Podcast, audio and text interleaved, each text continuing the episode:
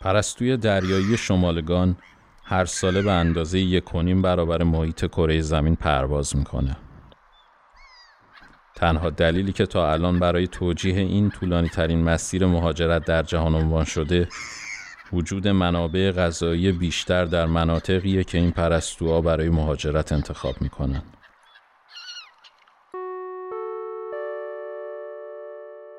این پادکست درباره مهاجرت نیست. بلکه داستان آدماییه که به نوعی درگیر مهاجرت شدن.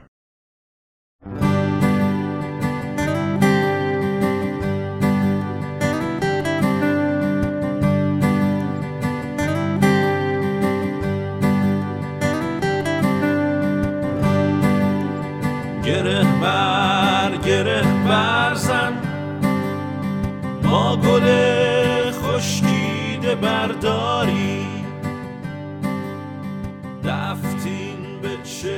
سالن پرواز قرار فعالیتش رو گسترش بده و دو پادکست جدید به سبک سالن پرواز اما به زبانهای انگلیسی و فرانسه تولید کنه. برای این کار روی کمک شما هم حساب می‌کنیم. یعنی اینکه اگه دوست دارید از ما حمایت مالی کنید می‌تونید از طریق لینک های PayPal و یا حامی باش که در توضیحات همین قسمت قرار داده شده استفاده کنید. و مثل همیشه با معرفی کردن سالن پرواز در صفحات مجازیتون به بیشتر شنیده شدن ما کمک کنید. ممنون رفقا دمتونم گرم.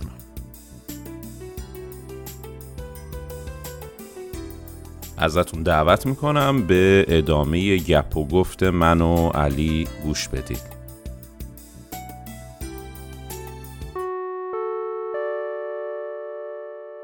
علی یه کانسپتی داره نمی‌دونم سالن پرواز نمی‌دونم شنیدی توی این فرصت کردی بشنوی توی اپیزودا. در حقیقت این سالن پرواز از اون اون لحظه برزخ مهاجرت هر آدمی حالا به هر دلیلی که داره مهاجرت می‌کنه. نمی‌دونم تو هم حسش کردی یا نه اون اون لحظه ای که کار تو کارای مهاجرت تو انجام دادی. و وسایلت هم تحویل دادی و اینا و دیگه می‌دونی که داری میری دیگه. ولی تو سالن پرواز میشینی و یه مدت کوتاهی حالا هیچ کاری نداری. حالا شاید یه چای قهوه چیزی بگیری یا یکم آدم اون لحظه یکم فکر می‌کنه و یه سری چیزا میاد تو ذهنش. اون اردنه فکر کنم سالن پرواز جالبی داشته برای تو. اردن که خیلی برای من احساس عجیبی بود. چون قریب ترین جایی بود که داشتم میرم هیچ ایده ای نداشتم. که کجا دارم میگم؟ یعنی این یکی از ترسناک ترین رفتنهای من رفتن به اردن بود. اینکه فکر کنم که هیچ ایده ای نداری. و اولین باری بود که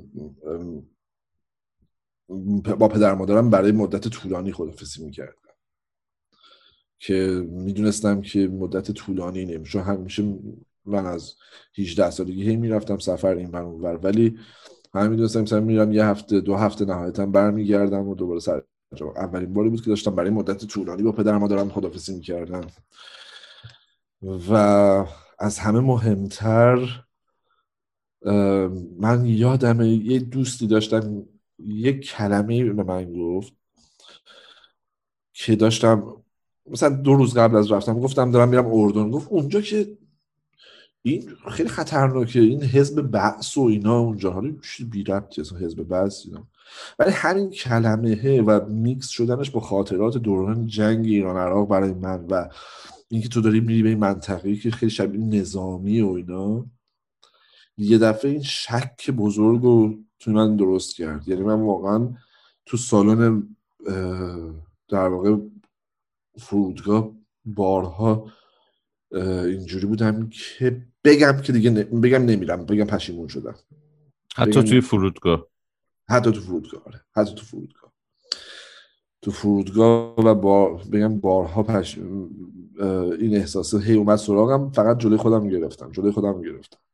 حتی من رفتم اونجا هم فکر کنم یه دو هفته بعد زنگ زدم به خانواده که گفتم می‌خوام برگردم. و تحمل نمی‌تونم اینجا رو بکنم. اینجا یه جای عجیبی بود. ولی خب موقع پدرم با هم صحبت کرد و راضی می‌کرد گفت این تصمیمی که گرفتی و تصمیم خوبیه. تحمل کن. حالا اگه دیگه واقعا چیز بدی بود برگرد. ولی آره اون برزخه برای اردن خیلی پر از ابهام بود. برای قبرس پر از خشم بود. می‌دونی؟ یعنی حالا بعد از چند سال که گذشته بود و من کلی کارهایی که دوست داشتم بکنم و کرده بودم ولی جلوش گرفته شده بود و به نتیجه نرسید من روزی که اومدم سال 2018 اومدم درسته؟ 2018 یا 17 اومدم قبرس من 16 اردیبهشت پرواز کردم به قبرس که دیگه مستقر بشم. قبل ترش از چند ماه قبلش قراردادم نوشتم ولی 16 اردیبهشت پرواز کردم. 12 اردیبهشت عصبانی نیستم از توقیف درآمد و ما با عوامل رفتیم. سالن سینما فرش قرمز فیلم اوپن کردیم. من یادم با نوید محمدزاده و بارون کوسری میدویدیم از این سالن به اون سالن تو پردیس کوروش. دکمه پلی که می‌زدن. این شوری که بالاخره فیلممون اکران شده و بعد من چهار روز بعدش اومدم قبرس که که دیگه چیز باشم. و من تو فرودگاه اون حسم پر از خشم بود که چرا الان؟ من این همه صبر کردم. منو از زندگیم انداختیم به خاطر هیچی به خاطر اینکه اگه این فیلم ها سر موقعش اکران می‌شد احتمالا مسیر منم چیز دیگه ای بود. منم ادامه می‌دادم ولی چون فیلمام اکران نمی‌شد نمی‌تونستم برگردم به عقب. نمی‌تونستم برم جلو چون باید فیلمات بره رو پرده ببینم. خانه سینما می‌رفتم می‌گفتم می‌گفتم آقا من چهار تا فیلم سینمایی دارم. می‌گفتن هیچ کدومش اکران نشده نمی‌تونیم کارت بدیم بهت. تا بعد اکران بشه که بتونیم کارت خانه سینما بدیم بهت. اچھا. آره.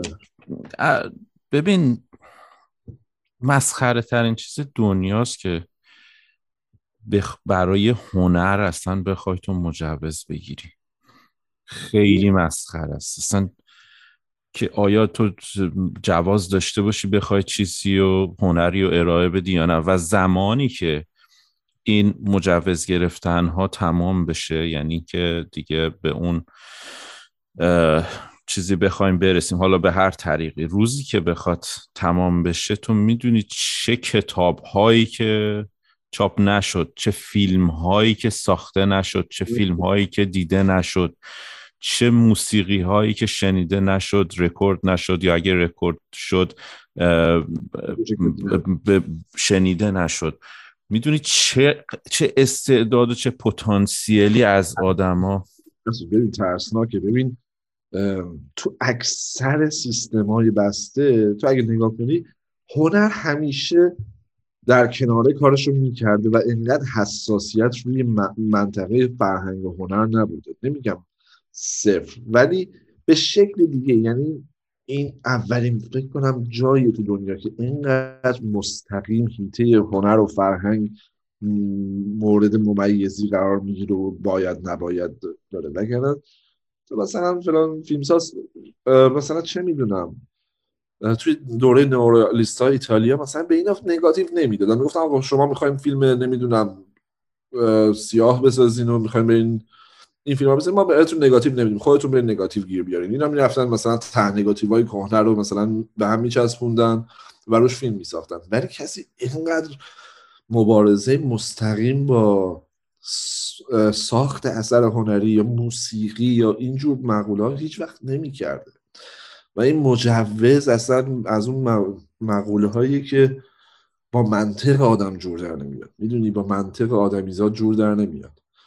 این ممکنه تو یه اثری رو به وجود بیاری که پیامدهایی داشته باشه و اون پیامدها منجر به امر فیزیکی بشه که مخرب باشه. فرض کن در یک جامعه فرض می‌کنیم که همچین اتفاقی نمیفته چون هنر در ذاتش نمی‌تونه فرمت تخریب به خودش بگیره.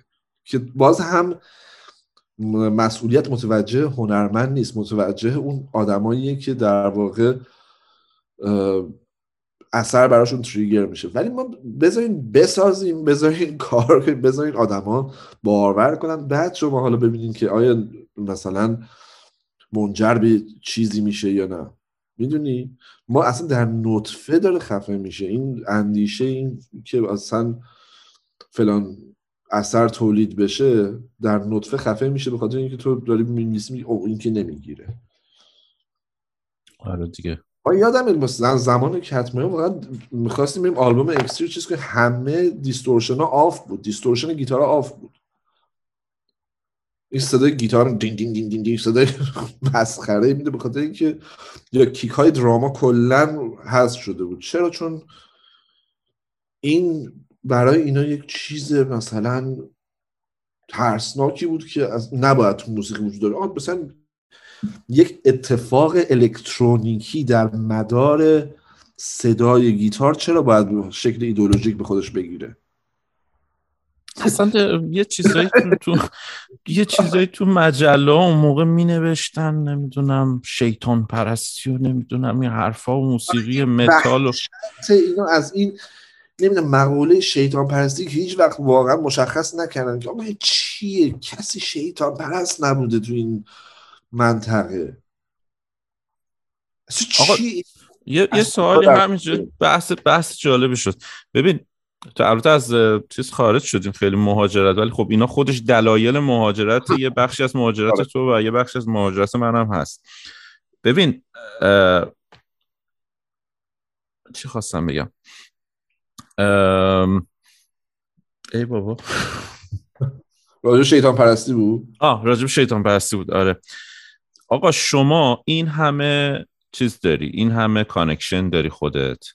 بین که موسیقی متال گوش می‌کنن نوازنده هستن خواننده هستن و دست در کار این موسیقی هستن. یا منم همینطور. منم خیلی رو می‌شناسم که حداقل شنونده موسیقی متال هستن یا نوازنده هستن.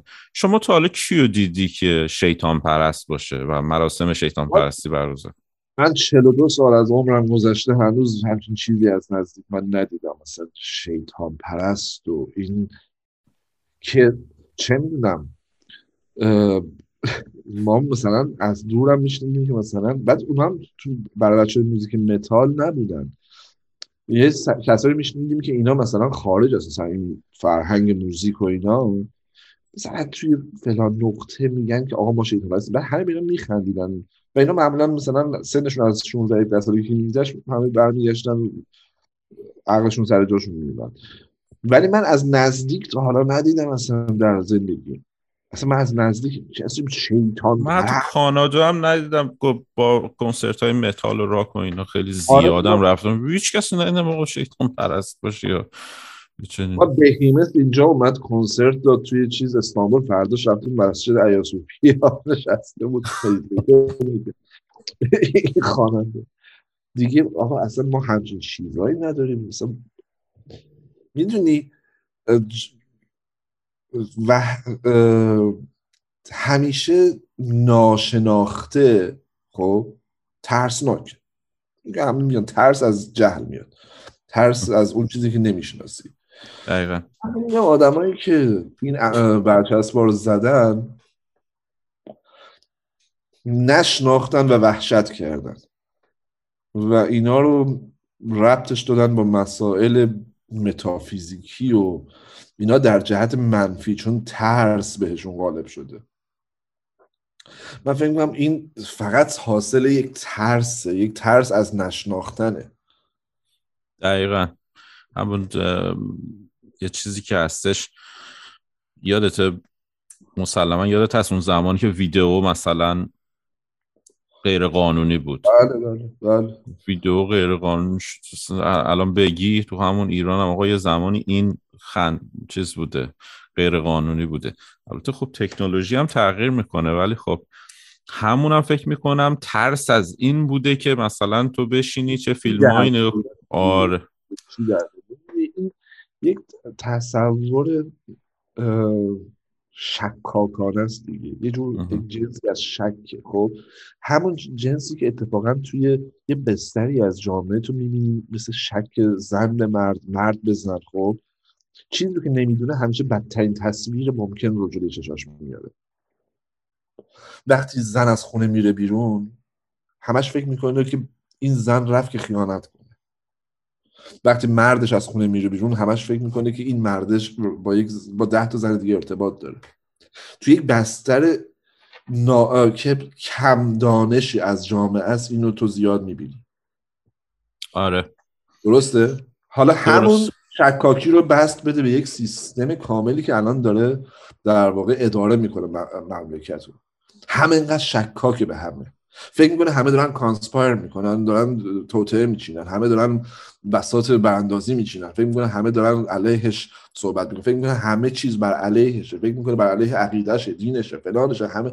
چون نمی‌دونه. نمی‌دونه تو, تو ب- توی بطن این جامعه چه خبره. مثل همون شوهر شکاکی که زنش تا از خونه میره بیرون میگه این رفت با بقال محل می‌دونی؟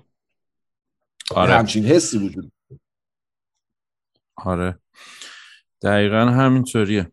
خب به قول فرانسوی ها برگردیم سراغ گوسفندای خودمون. نه برگرد گوسفندمون مهاجرت حالا. آره. این حرفا که تمومی نداره. اینا بدتر آدم وقتی به این چیزا فکر می‌کنه چه آقا نکنید آقای. ولی خاطره خنده دارم زیاد آدم یادش میاد دیگه از این چیزا. آره آره. همش تلخ نبوده. بعضیش خیلی بامزه و خنده دار بوده. بگو اگه خاطر خنده دار داری. من یادم میاد مثلا سال مثلا سال هولاش سال 76 یا 77 باید باشه. که من ماشین با ما برداشته بودم بعد داشتم دی ساید گوش می‌دادم تو ماشین. آلبوم لژیون کاست موقع داشتم آلبوم Legion Deicide گوش می‌دادم شب برای خودم رانندگی می‌کردم. رسیدم یه دفعه دیدم جلوم ایست بسیجه صدای این موزیک هم تا آخر بلند بود دیگه. این نواره رو تو ماشین تا آخر بلند کردم. آلبوم Legion Deicide قشنگ یادمه. یه دفعه دست نگاه وایستا وایستا. اون مشهدی هم بود دیگه. من مشهد زندگی می‌کردم اون موقع. گفت چه کار بکنی؟ چی سر صداییه؟ چی گوش می‌کردی؟ گفتم که هیچی یا چیزی خواستم. گفت نه روشنش کن ببینم چی بود گوش می‌کردی. منم گفتم خدا این الان روشن می‌کنم. ما رو از همینجا می‌برن میگن که موزیک شیطان پرستی داشتی گوش می‌کردی فلان. روشن کردم اینم که آلبوم بلاست بیت و اون صدای گلن بنتون اینا. دیدم یه هیچ تغییری تو زیاد تو قیافش ایجاد نشد. یکم گوش کرد گفت این نوارش هم خرابه یارو. نه نوارت که خرابه چیه؟ گفتم آره این اصلا اشتباه خرابه. خیلی با. یعنی انقدر دیگه نمی‌دونست اصلا چی که با نمی... فکر نمی‌کرد که این مثلا یک موزیکیه. فکر کرد یه چیز خرابیه که اصلا بد ضبط شده رو نواره گفت بیا برو بابا چی؟ خوب کمش کن. نوارش هم که خراب ببین خاطره رو گفتی. یه یه بند کوچیکی داشتیم ما ایران بعد همون موزیک متال و اینا یکم هارد راک و متال و اینا می‌زدیم. تنگش مثلا دیگه یه دو چهار تا پاپ از اون تریپا که دیگه خودت می‌دونی چهار تا. پاپ مجوز می‌گیری بعد میری روی stage مثلا شروع می‌کنی متال زدن. آقا یه اجرایی بود یه کنسرتی بودش که منم نتونستم برم. و بچه ها رفته بودن. حالا بعد خودم اونجا حضور نداشتم ولی اینو برای من تعریف کردم. آقا رفته بودن و تو رو استیج و سالن دانشگاه هم پر شده بود و همه دختر پسر جمع شده بودن و عشق می‌کردن و از این مسلما این این چیز رو تو خیلی بیشتر از من داشتی. این حس که چه انرژی می‌گیرن همه و این حرفا. انرژی top بوده توی stage و اینا. همون موقع یه بسیجیه میپره روی چیز میپره روی stage و کابلو می‌کشه و این حرفا و چهار پنج تا بسیجی هم میریزن اونجا و اینا و داشتن سازا رو مثلا مینداختن اینا. آقا دانشجوها میپرن که کمک کنن به بچه ها هر کس یه قطعه از یه ساز و ور میداره میره بیرون. بعد می‌برن تو پارکینگ میدن به بچه ها سازا رو اینا رو. بعد بچه ها نگاه می‌کنن می‌بینن سازا رو که اوردن یه سری از equipment های مال خود دانشگاه مثلا یه میکسر رو. خیلی با- ببین تا سالهای سال ما یه میکسر بچه ها داشتن تو استودیوشون که زده بود مثلا دانشگاه آزاد فلان رو شده نمی‌دونم میکروفون. بنده خودم گفتم حالا ما بریم اینو پس بدیم. بعد میگن که شما نمی‌دونم نمی‌دونستن عواقبش چی می‌تونه باشه. خب دیگه نگرش داشتیم. آره, آره دیگه به جایی که آسیبی که ند وسایلشون چی. یه چیزایی هم اضافه آوردن بازی همیشه بوده دیگه. آره. آره دیگه خلاصه. آقا حالا دیگه برگردیم سراغ گوسمنده خودمون خلاصه.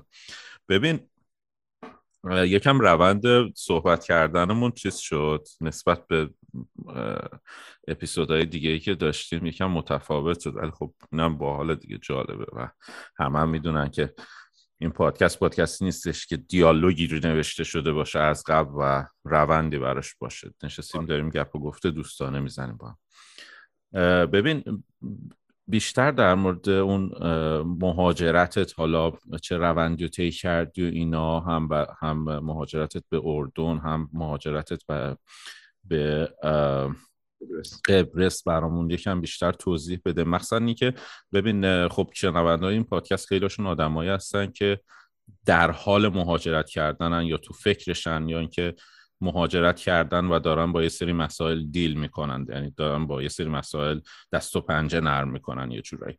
یکم از تجربیاتت از سختیاش از از اینکه چطوری شرایط رو بر خود راحت کردی برام بگو. ببین سختی که یکی همیشه فکر می‌کنم اولین قسمتی که تو با سختی های مهاجرت مواجه میشی تو کشور جدیدی که میری قسمتی که شروع می‌کنی کار اداری رو انجام بدی. کار اداری. خب؟ یعنی هر مهاجری که وارد کشوری میشه اولین چیزایی که احتیاج داره اینه که حساب بانکی باز کنه نمی‌دونم بره یه سری چیزایی رو توی احتمالا اداره مهاجرت اونجا یا مثلا اقامت این کار رو انجام بده تو بخش اداری. و معمولا چون بخش اداری آدم آدما بی‌حوصلن اینه که کمترین توضیح به آدم داده میشه. یعنی آدمایی که اونجا هستن فکر کنم تو همه کشورها اینه که خیلی حوصله اینو ندارن که توضیح بدن به تک تک آدمایی که خب حالا این کارو بکنید همیشه فکر می‌کنم یکی از بهترین چیزا اینه که تو به محض اینکه وارد جایی میشی با کسی که چند سال اونجا بوده و راه حل رو می‌دونه سریع جوین بشی و از آدما کمک بخوای. اینکه آدم تو بعد به ورودش کارهای اداریشو تنها بخواد انجام بده واقعا کار آسونی نیستش. ربطی هم به زبانت نداره می‌دونی؟ حتی تو مثلا زبون اون کشورم بدونی شکل رفتن مراجعه به این ادارات شکل برخوردها شکل آماده کردن مدارک و همه اینا برای هر کشوری مدل خاص خودشو داره. و می‌تونه مثلا پروسه زمان برای مقدار استرس آوری باشه برای مهاجر آره دیگه و یه یه جورایی برخواسته از یه کالچری که توی توش توی اون آره تو نکردی آره نبودی نمی‌دونی چه جوریه و خیلی وقتا اگر اشتباهی بکنی و حالا مثلا حالا حتی یه reaction کوچیک بگیری از طرف اون کسایی که در موردشون مراجعه می‌کنی این هی اعتماد به نفس تو رو میاره پایین و همش وحشت می‌کنی که یه کاری رو اشتباه انجام ندی. چون عنوان مهاجر همش تو در پی از لحظه ای که مهاجرت می‌کنی در پی پذیرفته شدن در کشور میزبانی. همیشه تو دنبال اینی که در این کشورم همون قدری که تو کشور خودلای آدمایی که میشناختی باشون بزرگ شدی پذیرفته شده ای دوست داری همش احساس تعلق بکنی. و اینجور اتفاقا و برخوردهای کوچولو ممکنه تو رو اعتماد به نفس تو بیاره پایین. و فکر کنی که تعلق نداری فکر کنی که تنهایی فکر کنی که بیگانه اینجا از این احساسا. و همیشه خوبه که این کارها رو تنها نکنی و با آدمایی که تجربه شده دارند ازشون کمک بخوای باهاشون بری و مطمئن بشی که مسیر درست میری و یاد گرفتن آدمای کشور مقصد. یعنی این یعنی هر کشوری هر جامعه آدمای خودش رو داره و تو باید بتونی یک درک درستی از فرهنگ غالب اون مردم داشته باشی. و شبیه هم نیستن. این در واقع کلیشه کردن مردم نیست. اینکه بگیم مثلا مثلا توی ایران وقتی صحبت می‌کنن خیلی درسته خیلی عمومی صحبت می‌کنن. مثلا میگم فرانسوی آقا ریسیستن. فرانسوی خیلی ریسیستن فلان اینجوری. یا میگن آلمانی خیلی سردن. نمی‌دونم فلان. آقا کجا داری میری؟ میری سوئد؟ اصلا سوئد رفیق پیدا نمی‌کنی. مثلا پیه اینو به تنت به که یه ده سال تنها باشی. یا می‌دونی؟ ولی در واقع این نیست. این حاصل از در واقع تجربه اون کساییه که یاد نگرفتن مردم اونجا رو یا نخواستن درست قاطی بشن با مردم کشور میزبان. این یاد گرفتنم من نمی‌تونم این روش مشخصی براش بگم. می‌دونی یکم باید خودت این ظرفیت و این پذیرایی رو داشته باشی که خودتو نبندی. که سریع خودتو انتقال بدی. وارد این جمع بشی وارد آدما بشی و بتونی رفتارهای کلی مردم رو یاد بگیری. جوری که خیلی زود پذیرفته بشید بینشون. و این اتفاق میفته و من فکر کنم وقتی که ما کلیشه درست می‌کنیم از در واقع مردم کشورهای مختلف دنیا در رو به روی اداپت شدن خودمون میبندیم. دقیقا. اگه با این ایده بریم مثلا آره فرانسوی ریسیستن ریسیستن. به خاطر اینکه تو فکر می‌کنی ریسیستن و, و آخرش هم همون رو در واقع خواهی گرفت از اون کشور. اما وقتی تو انعطافت در فهمیدن فرهنگ کشور میزبان زیاد باشه این اتفاق برات نمیفته و به خود می‌بینی که چقدر خوب جا افتادی بین این مردم جدید. یه چیزی در تایید حرفت اضافه کنم. من فکر می‌کنم که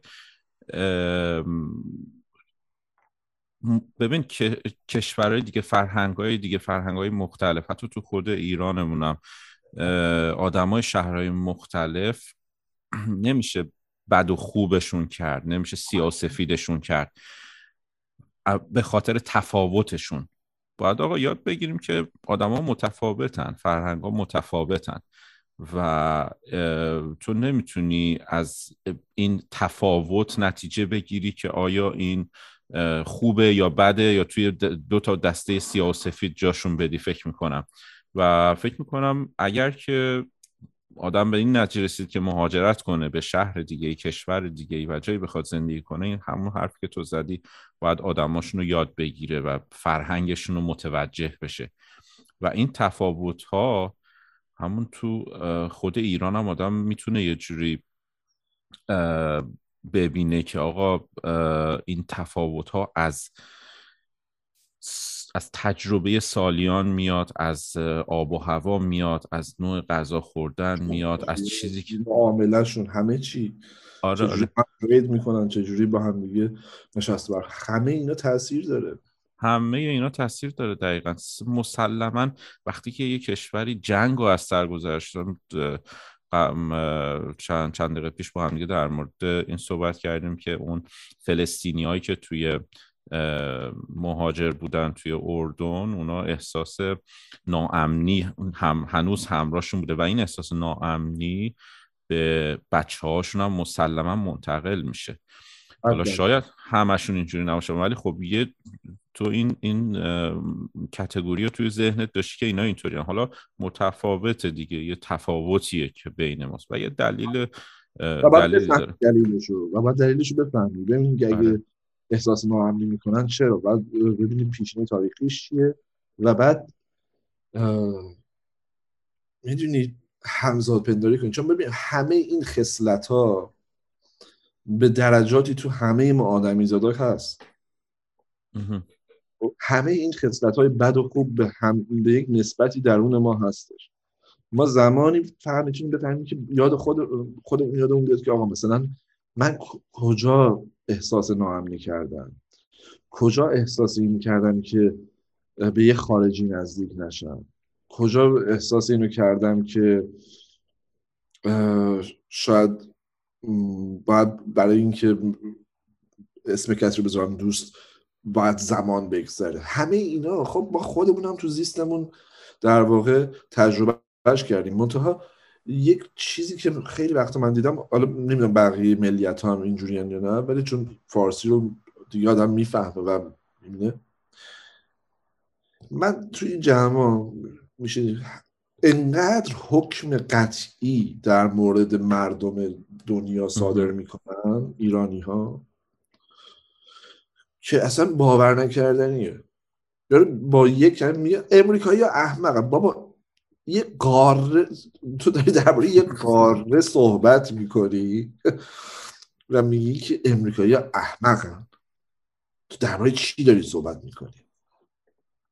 اصلا تو چجوری یا مثلا همین که ببین فرانسه خیلی ریسیستن خیلی مردم دماغ بالای بابا یه کشور بزرگی با این با یه برخوردی که با این نفر داشتی حالا. آره. و این حکمان قطعی و ببین همین چیز میشه. بابا همین ترکیه بغل دستمون تو خیابون استقلال داری قدم می‌زنی. می‌بینی؟ فقط ایرانیا دارن به فارسی ترک ها رو مسخره می‌کنن که اینا آره بابا اینا که ما زمانی که ما ایران بودیم اینا که هیچی نداشتن بدبخت بودن وحشی بودن. بابا ولم کنید. چی باعث میشه که با یک چنین پیش داوری وارد این کشور بشیم؟ و آره. ببین حالا اگه آدما واقعا موقعی مهاجرت می‌کنن این پیش داوری ها رو داشته باشن زندگیشون واقعا سخت میگذره توی کشور میزبان. واقعا زندگیشون و مثلا توهم ما با فرهنگ ترین این دیگه از اون ابسورد ترین چیزاست. چون یه زمانی درباره پول و منابع فیزیکی داری صحبت می‌کنی یه زمانی وارد کشوری میشی میگی ما با فرهنگ تریم این اصلا مقوله ابسوردی آقا این فرهنگ رو بیا تعریف کنیم. ببینیم دقیقا. ببینیم راجب کجای فرهنگ کجا داری صحبت می‌کنی. متر و معیار چی بوده؟ با چی سنجیدی؟ آره با چه ترازویی گذاشتی؟ آره آره. آره دقیقا همینه. و به قول تو واقعا سخت می‌کنه زندگی و اگر که بخوایم اینطوری کتگورایزش کنیم یعنی گروه بندیش بکنیم. یعنی ایران و روابط توی ایران اتفاق بیفته ببین چند وقت پیش یه دوست مهاجر دیگه ای چند, سال پیش دوست مهاجر دیگه ای که حالا با هم دیگه یه دوره رو داشتیم طی کردیم مال آمریکای جنوب یکی از کشورهای آمریکای جنوبی بود. و من گفت من دوست ایرانی دارم خیلی. چقدر شماها سریع همتون میرین دنبال خونه خریدن ملک خریدن یا پول جمع کردن این حرفا اینا. خب اون کشوری که اون ازش میومد یه ثبات اقتصادی نسبی داشتش. و مثلا تاریخچش رو نگاه می‌کردی تا یه صد سال گذشته این ثبات اقتصادی رو داشته. من بهش گفتم ببین تو چون همیشه شماها تو کشورتون این ثبات رو داشتین و به این فکر نمی افتادین که خب اول مثلا یه بکاپ برای خودم یه چیزی داشته باشم که بتونه مثلا زندگیمو ساپورت بکنه یه چیزی داشته یه چیزی جمع کنم و بعد از اون به چیزهای دیگه برسم. اما ماها چون که این احساس ناامنی به لحاظ اقتصادی رو در چندین نسل داشتیم به ما منتقل شده. اولین کاری که می‌کنیم میریم خونهمون رو می‌خریم یا پولمون رو جمع می‌کنیم این کار رو انجام میدیم. یا مثلا یه مقدار مثلا یه چیزی می‌خریم که ارزش داشته باشه بتونیم بعدا روش حساب کنیم و این حرفا. و خب اینم مثلا برای اون بنده خدا هم خب اونا مسلما تو هر کشوری این تفکر فقط مختص ما ایرانی ها نیست این تفکر. و اونم این به ذهنش اومده بود. ولی به زمانی که تفاوتش رو براش توضیح دادم برای اون قابل لمستر شد. و مسلما حتی اگر که بتونیم یه صفتی رو به یک تعدادی از یک جامعه ای به قولی منصوب کنیم بگیم که مثلا این, این جامعه زیاد برخورد کردن مثلا فرانسوی هایی که اینطوری بودن یا کانادایی هایی که اینطوری بودن. فکر کنم اگر که اون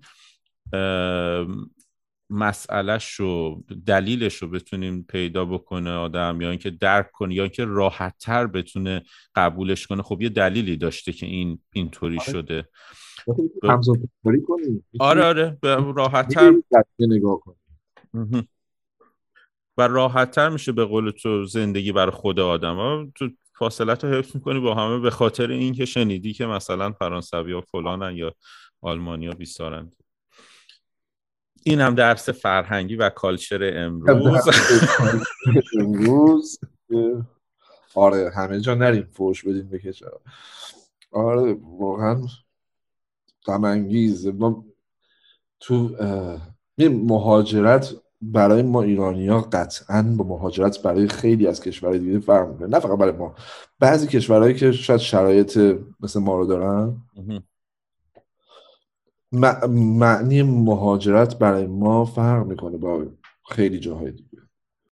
آره می‌دونی تو همین خاورمیانه خودمون خب بسیار بسیار م، مردمانی هستن از امریکا انگلیس کشورهای اروپایی کشورهایی که ما اسمشون رو می‌ذاریم در واقع کشورهای پیشرفته کشورهایی که کپیتالیست هستن کشورهایی که هم پیشرفت علمیشون خوب بوده هم پیشرفت اقتصادیشون خیلی خوب بوده. کشورهایی که ما دیولپ شدن در واقع. و کلی مهاجر داریم تو این منطقه. خب؟ و با این مهاجرا که میشینیم خیلی می‌بینیم معنای مهاجرت برای مها... برای کشورهایی که با مسائل بیسیک مثل ما ایرانی ها مواجه نیستن معنای مهاجرت خیلی فرق می‌کنه. و شاید ما هیچ وقت نتونیم اینو بفهمیم. می‌دونی مهاجرت برای ما همیشه با خودش یه غم و نوستالژی به همراه داره. چون این احساس رو به ما میده که ما داریم دل می‌کنیم. در حالی که احسا- من فکر می‌کنم برای کسایی که از کشورهای در واقع مقدار پیشرفته تر میان هیچ وقت این به معنای دل کندن نیست. این صرفا به معنای رفتن دنبال یک هدفیه که همیشه راه بازگشت با دست پر براشون فراهم. ولی ما انگار داریم میریم که بازگشتی نباشه. حتی حتی سفرهای کوتاه ایرانی رو اگه دقت کنی به خارج از کشور این حالت رو داره. حتی سفر کوتاه اگه می‌خوام برن سفر تفریحی هم دارن میرن چون می‌دونید ما با مسائل خیلی خیلی پایه‌ای تری درگیریم.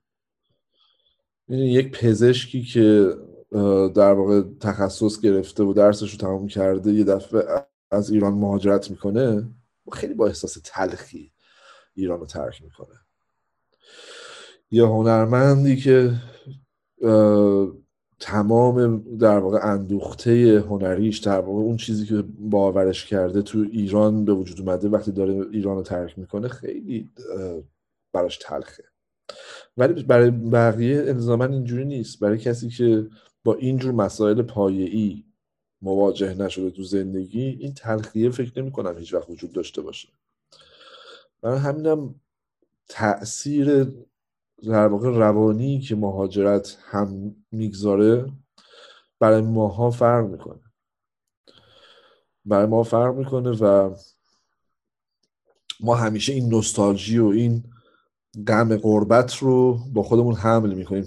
به خاطر اینکه همیشه احساس می‌کنیم که گزینه آخرمون این بود که بریم از ایران. همیشه احساس می‌کنیم که دیگه گزینه دیگه ای نداشتیم. آره. درست میگی و اون کسی که فکر می‌کنم مثلا از یه کشور پیشرفته تر اومده و مهاجرت کرده به خاور میانه اون گزینه های دیگه هم داشته ولی اینو انتخاب کرده. و آره خیلی ما ب- با با خیلی با انتخاب مشخص. انتخاب کرده. و برای مثلا یه که آقا من برم میرم تجربه بکنم. حالا به هر حال اونو قبلا. ولی برای خود منم اینطوری بوده که من دیگه دیدم واقعا دیگه نمی‌تونم اینجا کاری انجام بدم.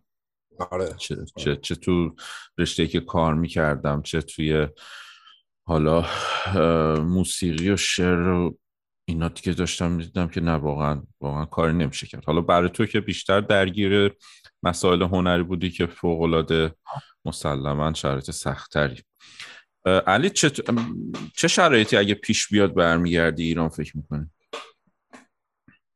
برای من؟ آره.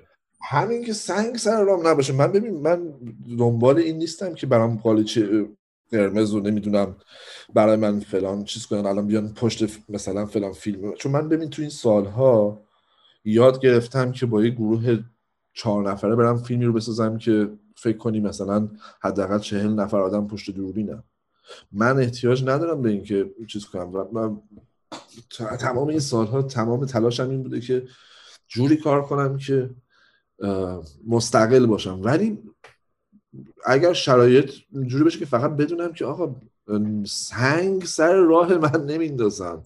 چه توی موزیک چه توی فیلم چه توی هر مقوله. ببینید چون من زندگی کردنم و کار کردنم احتیاج به آزادی اندیشم داره. خب؟ و, و این آزادی هم که ازش دارم صحبت می‌کنم یک آزادی نمی‌دونم بی حد و حصر فلان و اینایی که نیستش. مثل دقیقا همون شک و زنی که گفتم اینا دارن که فکر کنم تاپ آیا آزادی می‌خوای می‌خوای بری فیلم پورن بسازی. نه من آزادم باشم قرار نیست پورن بسازم. قرار شما سنگ سر راه ما نندازید. آره شما سر راه من سنگ نندازین. من بلدم گیریم خودم عذاب بکشم بلدم محصولی که می‌خوام تولید کنم. فقط شما سنگ نندازین سر راه من.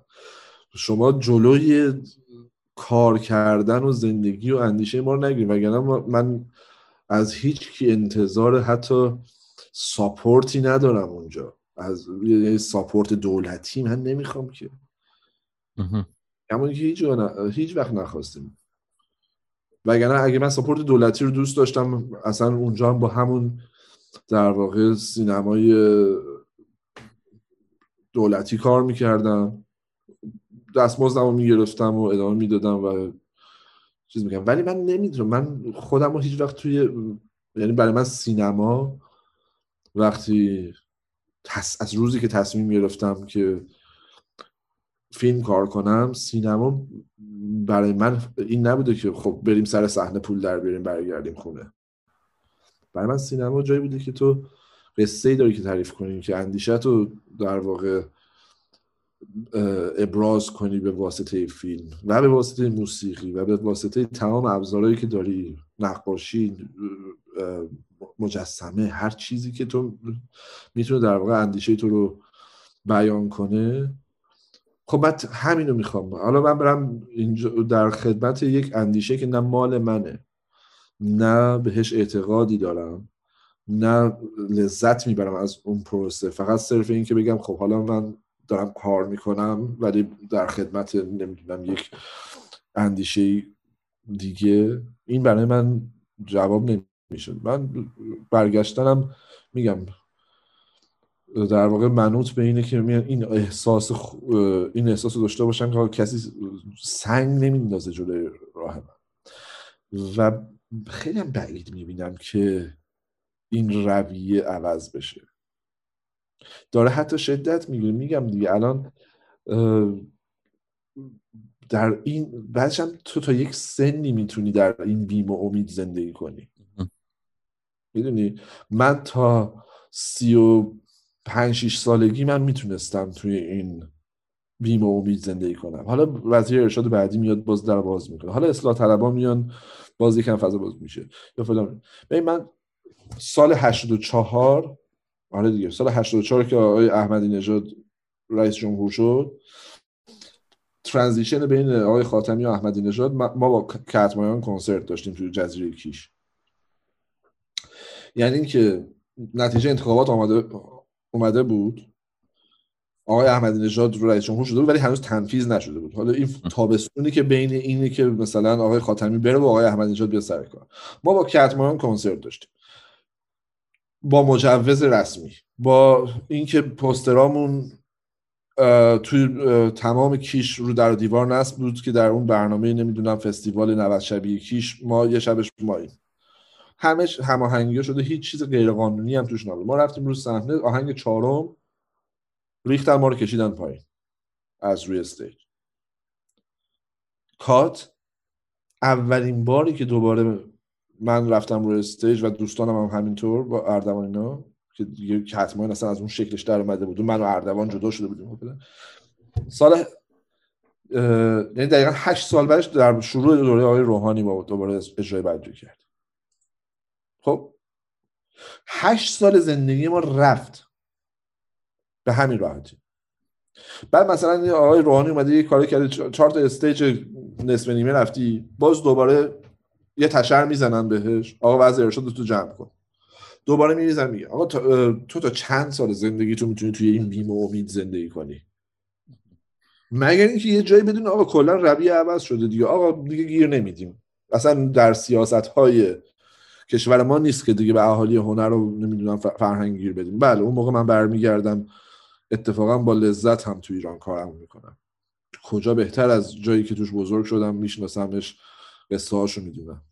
و دیگران تو رو می‌فهمن اون هنر تو بهتر می‌تونن درک کنن تا اینکه یه, خارجی مسلما اصلا خواستگاه من همینجا هم که الان فیلم نامین میسم و فیلم هایی که توی مدت کار کردم حالا من فوکوس کردم رو قصه های ایرانیایی که از مرز خار... از مرز ایران خارج شدن.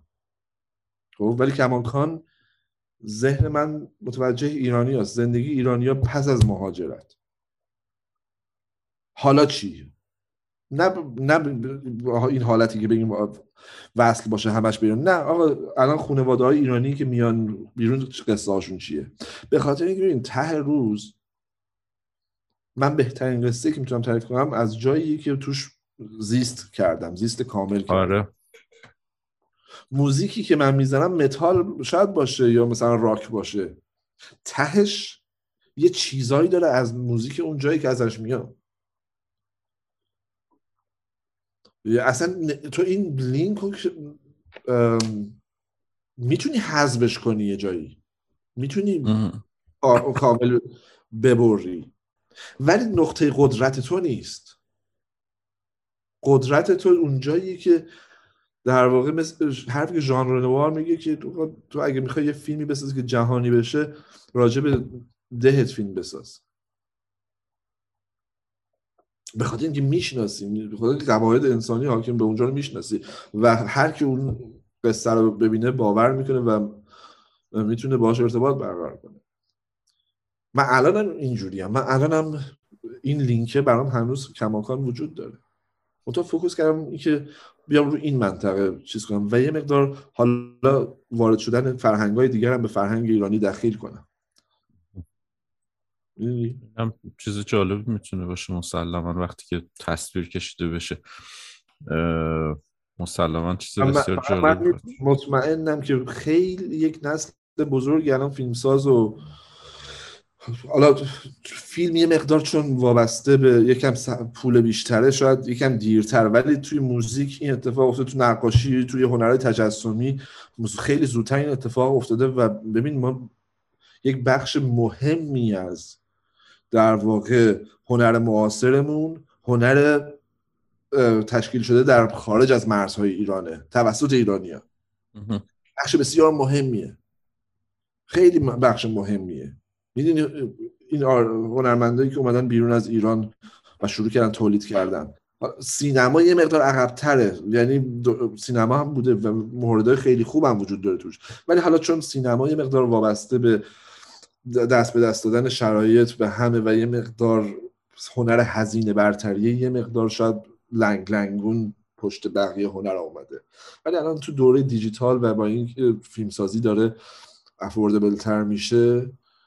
یعنی به زودی شاهد یک موجی تو فیلم خواهی بود که درباره زندگی در واقع در اون طرف مرزهای ایرانه. و ناگزیر یعنی همه مهاجرای دنیا این کار کردن. ما سینمایی داریم به قول نفیسی میگه accented cinema سینمایی که سینمای لهجه دار سینمایی که مهاجرای یک کشوری در یک کشور دیگه اومدن و شروع کردن سینمای خودشون رو اونجا چیز کردن. این رو راجع بیشتر سینمای سیاه پوستای شمال در واقع آفریقا میگه که مثلا به ایتالیا مهاجرت کردن. و اونجا تو community خودشون اینایی که توی کشور خودشون کار سینما می‌کردن ولی بعد دیگه مهاجرت کردن ایتالیا. ایتالیا مدتی هم کارگر بودن نمی‌دونم کار ساختمونی می‌کردن فلان می‌کردن ولی کم کم شروع کردن سینماشون رو به وجود آوردن و در یک کشور ثانویه یک جنس جدیدی از سینما درست کردن. این اتفاق توی ایرانی هم افتاده و بیشتر هم میفته از این به بعد.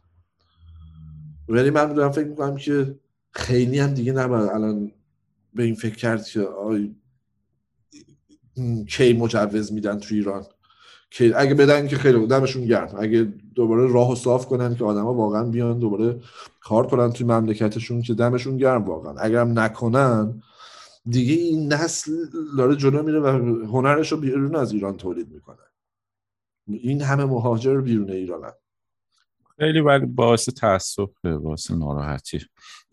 یکی از چیزایی که من خودم بهش فکر می‌کنم اذیت کننده است برام. حالا توی هر ببین حالش رو دارن کشورهای دیگه می‌برن. به زبان ساده اگر که بخوای بگی حالش رو دارن کشور دیگه می‌برن. من نوعی تو کشور خودم با پول کشورم درس خوندم. رفتم دبستان و دبیرستان و راهنمایی اینا رو تموم کردم. بعد رفتم دانشگاه با پول مملکتم درس خوندم. حالا خیلی هم آدم درس خون و متخصص و مغزی نبودم که فکرشو بکنی. ولی اون هزینه ای که شده برای من که الان بتونم به کشورم خدمت کنم منو به یه جایی رسونده رسوندن که آقا بلند شو برو جای دیگه کار کن. اومدم اومدم اینجا قشنگ برای من چیز کردم برنامه‌ریزی کردن آقا تو تو یه چنین کاری یه چنین دوره رو بگذارن می‌تونی تو همون رشتت بری کار کنی. تموم شده رفت. حالا اگر بخوای به همه چی اگر اینو می‌تونی به همه چی بستش بدی به اون مثلا به, به اون هنرمندی که از کشور اومده بیرون و اینجا داره مالیات میده. داره نمی‌دونم به اون کسی که اومده. و جای ناراحتیش برای من یعنی بیشترین نقطه ناراحتی توی این مسئله برای من اینه که بچه من شاید یکم ایرانی باشه ولی بچه اون دیگه کاناداییه مثلا. تموم شد. تموم شد و رفت. و شما ببین مثلا مثلا اگر که حالا هر مثال هر کسی رو بزنیم علی علی اثری نوعی مسعود نوعی هر کسی مثلا که حالا یه کسی که یه توانایی داشته و یه تجربه ای داشته که اون تجربه رو می‌تونه به بچهش منتقل بکنه که اون بچه که زیاد هست مثلا از این قبیل که آقا آقا پدر مثلا در یک زمینه تخصصی داشته و اون تخصص به بچه منتقل شده با توجه به استعدادش و حالا و معاشرتی که با پدر داشته یا با مادر داشته مثلا. بعد این چطوری میشه؟ این می‌تونه اون استعداد یک ایرانی باشه که توی ایران هستش و این بعد از یک دو نسل میشه استعداد یک کانادایی دیگه اصلا حتی اسم ایران هم نمی‌دونه آقا کجای نقش دنیا هست. این حرف درسته ها این خیلی حرف درستیه ولی اولین بار نیستش که در مثلا تو دنیا این اتفاق تو اگه نگاه بکنی هم مثلا اگه نگاه بکنیم به سینمای آمریکا خب سینمای آمریکا یک بخش جدای ناپذیر و یه بخشی که بسیار اتفاقا مؤثر در شکلگیری سینمای مدرن آمریکا جامعه ایتالیایی ساکن ایست کوستن. ایتالیایی که مهاجرن و فرزندان اینا در واقع چیز می‌کنن و شروع می‌کنن آروم آروم سینمای مثلا امریکا رو متحول می‌کنن خب؟ ولی این فرهنگ یک جور دیگه جریان داره توی اون جنس. یعنی بارور کرده. درسته که آخرش ما میگیم مارتین اسکورسیزی چه می‌دونم امریکایی آره تارانتینو نگاه تمام این اسمایی که یا نمی‌دونم اسپانیا فلان کسایی که نسلای قبلیشون مهاجرت کردن به امریکا یا به حالا کشور دیگه. اما در واقع می‌دونید رد پای اون فرهنگ از بین نرفته. رد پای اون فرهنگه از بین نرفته. درسته که نهایتا این یه فیلم آمریکاییه یا اون یه فیلم کاناداییه یا اون یه فیلم مثلا فرانسویه. یه بخش خیلی جدی یعنی از سینمای فرانسه. سینمای در واقع در واقع افریقایی هایی که اومدن اونجا. سینمایی که مهاجرایی که از مراکش از تونس از شمال افریقا اومدن و چند نسل که ساکن فرانسن و حالا در واقع سینماشون رو آوردن تو فرانسه به اتفاق چقدر سینمای خوبی هم دارن. ببینید رد پای از بین نمیره ولی این زمانی خیلی غم میشه که بدونی که پلن بی وجود نداره. یعنی اون اونور تو اون کشور راهی وجود نداره. یعنی الان ایتالیا تو ایتالیا می‌تونه هر فیلمی دلش بخواد بسازه امریکا هم اگه وارد بشه می‌تونه فیلم بسازه. ولی برای ایرانیه این در واقع سناریو وجود نداره. سناریویی که اون قصه که می‌خواد و در واقع تو ایران قطعا اونجوری که می‌خواد بسازه. اینش غم انگیزه خیلی. تازه غم سرش اینه که می‌تونه توی اون کشور مقصدش هر فیلمی که بخواد بسازه. ولی وقتی برمیگرده شاید هم یه موقع گفتن که چرا اونجا این اینو ساختی مثلا نکم آره این شرایط هست و حتی ببین برای مثلا الان ترک ها هم این وضعیت هست. یه کسی مثل فاتیاکین الان نمی‌تونه که آدم ترکه و توی آلمان داره فیلم می‌سازه این آدم نمی‌تونه بیاد ترکیه. اگه بیاد ترکیه دستگیر میشه. هم ترکیه که ما فکر می‌کنیم ایرانی الان گروه گروه دارن مهاجرت می‌کنن به ترکیه برای زندگی کردن به امید مقدار بیشتری از آزادی و در واقع رفاه. همین ترکیه کسی مثل فاتیاکین اجازه نداره وارد ترکیه بشه و اگه بیاد میگن تو در واقع Hollywood Reporter تو مصاحبهش میگه. یا من برم ترکیه دستگیرم. من دیگه اجازه ندارم وارد ترکیه بشم. این خواننده ای رو که دو سه شب پیش به خاطر فقط یه شوخی روی stage ترکیه الان بازداشت کرده کرده تو زندان. خانم گلشن چیه؟ فامیلش نمی‌دونم. چی بوده شوخیش؟ یه شوخی کرده یکی از اعضای band رو که داشته معرفی می‌کرده گفته که این دلیل منحرف بودنش اینه که از این مدارس مذهبی فلان رفته. مدارس اینا مذهبی دارن که دولتیه و خیلی فرمت مذهبی داره. در همین حد شوخی کرده. اومدن بازداشتش کردن بردنش دیگه. زندان الان. چیزی که باورت نمیشه. مثلا ترکیه قرار بوده سکولار باشه قرار بوده همچین داستانی نباشه. دن... متاسفانه دنیا تحملش داره دوباره میاد پایین. تحمل مخصوصا کشورهای دیگه. حالا ما که جای خودش داره. حتی این تحمل پایین رو کم کم توی یه سری کشورهای پیشرفته تر هم داری می‌بینی. و همش هم در حال در واقع محدود کردن و در واقع کانالیزه کردن اندیشه آدمی زاده یک جور بیگ برادر بودن یه جور کنترلگری یه جور اطمینان از اینکه همه این مسیرها به همون مقصدی ختم بشه که قدرت ها می‌خواد دقیقا.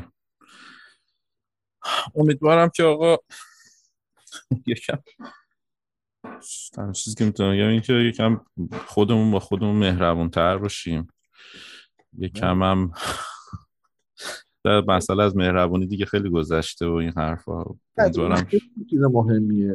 مهربونی که اتفاق اصلا کلمه ساده نیست. آره. به سادگی گفته میشه و به سختی اجرا میشه مهربون بودن. و آره. در هنر خودش. انسانی آره آدما همدیگه با همدیگه مهربان باشن. یکی از سخت ترین و پیچیده ترین چیزهای دنیاست. و اینی که میگی یعنی واقعا نهایت خوشبختی آدمیزاده که آدما با هم مهربان باشن. سختترین کار تو این دوره. آره. همه چیز سوق میده آدما رو به سمت اینکه با همدیگه دشمنی کنن تو این دنیا. منافع منابع کمبود زمین کمبود هوا کمبود آب کمبود جا همه چیز فقط در واقع دشمنی داره به وجود میاره و تو این دور زمان مهربونی سختترین کاره. دقیقا. امیدوارم که روزای بهتری برای کل دنیا بیاد برادر و این امید رو برای کشور خودمون هم دارم و امیدوارم که یه روز علی اصحری به این نتیجه برسه که ایران جاییه که دیگه جلو پاش سنگ نمیندازن برگرده ما از هنرش لذت ببریم. توی خود حالا مسلما ببخشید این کلمه رو استفاده می‌کنم ولی بر خود من این هنری یه کرمیه که دیگه هستش دیگه نمیشه هر جا باشی دیگه همرات هستش. ولی امیدوارم که یه جوری بشه که آدم توی خود ایران بتونه علی اثری به کارش ادامه بده. خود منم واقعا همینطورم. اگر که فقط سنگ جلو پام نندازن فردا بلیت گرفتم و برگشتم ایران و خیلی رو میشنستم که اینطوری هستن. دقیقا همینه. آره. یعنی این سنگا برداشته بشه کرو کرو آدم برمیگرده. آقا دم شما گرم. خیلی ممنون از وقتی که گذاشتی. یه یه در حد چند دقیقه اگر که دوست داری صحبت چیزی بکنی یا فکر می‌کنی چیزی جا مونده توی این صحبتمون خوشحال میشم بشنوم. یعنی خوشحال میشیم بشنویم. و اینطوری خلاصه. حرف خاصی نیست من فقط نمی‌دونم چون این پادکست بیشتر راجع به مهاجرته. اگر کسی داره میشنوه که هنوز داره فکر می‌کنه و داره حساب کتاب می‌کنه با خودش که باید مهاجرت کرد نکرد.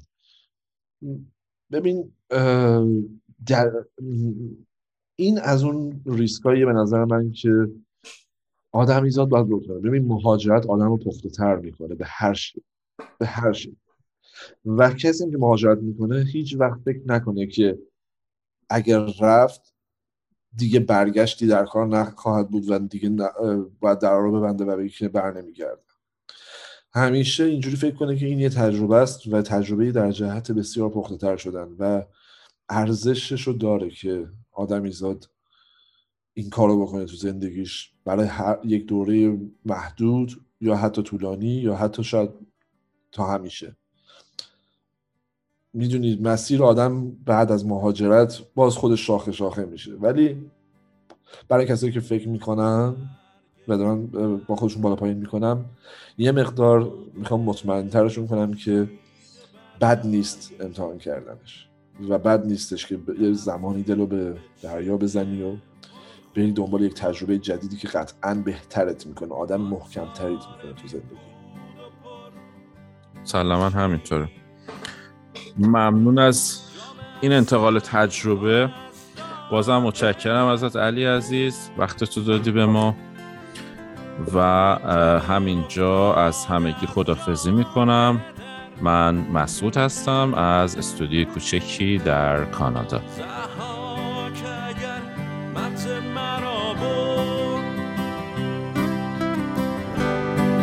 این بیت همه فکر تو را خورد.